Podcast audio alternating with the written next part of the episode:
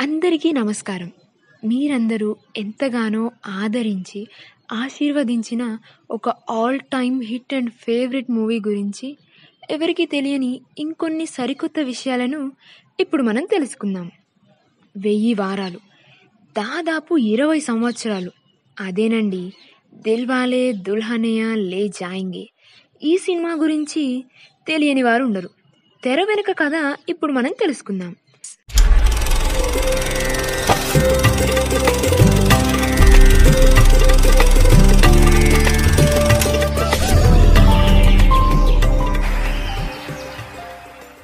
మే పంతొమ్మిది వందల తొంభై నాలుగు ఓ సాయంత్రం. ఒక అబ్బాయి ప్రతిసారి టైం చూస్తున్నాడు. అప్పుడప్పుడు తమ ఆఫీస్ డోర్ వైపు చూస్తున్నాడు. అక్కడ తన తండ్రి వచ్చిన వాళ్ళను రిసీవ్ చేసుకుంటూ పలకరిస్తున్నాడు. ఇంకొద్దిసేపట్లో తన పని ప్రారంభించాలి. కొద్దిగా టెన్షన్గానే ఉంది. కానీ డైరెక్టర్ అవ్వాలంటే ఇలాంటి రోజు ఎదుర్కోవాలని తండ్రి స్ట్రిక్ట్గా చెప్పాడు. అప్పటికీ తను అందరికీ నా కథ వినిపించాలంటావా? కన్విన్స్ చెయ్యాలంటావా అని నాన్నని అడిగాడు. ఆయనేమో తప్పదన్నాడు. ఓ గదిలో ఉన్న నలుగురిని ఒప్పించలేకపోతే రేపు సినిమా తీసి రిలీజ్ అయ్యాక అన్ని లక్షల మందిని ఎలా కన్విన్స్ చేస్తావు? అని అడిగాడు. ఆ తండ్రి అంతలా చెప్పినా కూడా ఆ కుర్రాడికి టెన్షన్గానే ఉంది. కారణం తను తయారు చేసుకున్న యూత్ లవ్ స్టోరీని తనకన్నా వయసులో పెద్దవాళ్ళైన వీళ్ళకు చెప్పి ఒప్పించగలనా అనే డౌట్ అతనిది. అందరూ వచ్చేశారు. కథ చెప్పడం స్టార్ట్ చేశాడు. లండన్ పావురాలు ఆకాశంలో స్వేచ్ఛగా ఎగురుతున్నాయి. ఆకాశం చాలా ప్రశాంతంగా ఉంది. ఆహ్లాదకరమైన వాతావరణం. ఇలా కథ మొత్తం చెప్పి అందరూ ఆశ్చర్యపోతారు అనుకున్నాడు. కానీ వాళ్ళ నుంచి ఎలాంటి స్పందన రాలేదు. అతనే ఆదిత్య చోప్రా. ఈ సంఘటన తర్వాత ఆదిత్య తండ్రితో ఏమీ మాట్లాడలేదు. తనకు తనే రెండు ప్రశ్నలు వేసుకున్నాడు. నువ్వు ఈ స్క్రిప్ట్ని ప్రేమించావా? నువ్వు ఏమనుకున్నావో అదే తీసి ఫిలిం మేకర్గా నువ్వు నిలబడ నిలబడాలనుకుంటున్నావా? ఆ రెండిటికి అతని మనస్సు అవును అనే సమాధానమిచ్చింది. అంతే. ఆ తర్వాత తండ్రిని కన్విన్స్ చేసి నాలుగు వారాల్లోనే స్క్రిప్ట్ రెడీ చేశాడు. అందుకు తన చిన్ననాటి స్నేహితుడు కరణ్ జోహర్ సహాయం తీసుకున్నాడు. అసలు కథ ఏంటంటే రాజ్ సిమ్రన్. అదేనండి మన షారుఖ్ ఖాన్ అండ్ కాజోల్ అనే ఎన్ఆర్ఐలు ఫ్రెండ్స్తో కలిసి యూరప్ అకేషన్కి వెళ్ళి ప్రేమలో పడతారు. కానీ సిమ్రన్ తండ్రికి ఆ విషయం తెలిసి కుటుంబాన్ని ఇండియాకి షిఫ్ట్ చేసేస్తాడు. అక్కడ సిమ్రన్కి వేరే సంబంధం నిశ్చయిస్తారు. అయితే సిమ్రన్ కోసం ఆ ఊరు వచ్చిన రాజ్ తన ప్రేమను ఎలా గెలిపించుకున్నాడు అనేదే స్టోరీ. ఈ సినిమాని మొదట హాలీవుడ్ స్టార్ టామ్ క్రూజ్తో తీయాలని ఆదిత్య ప్లాన్.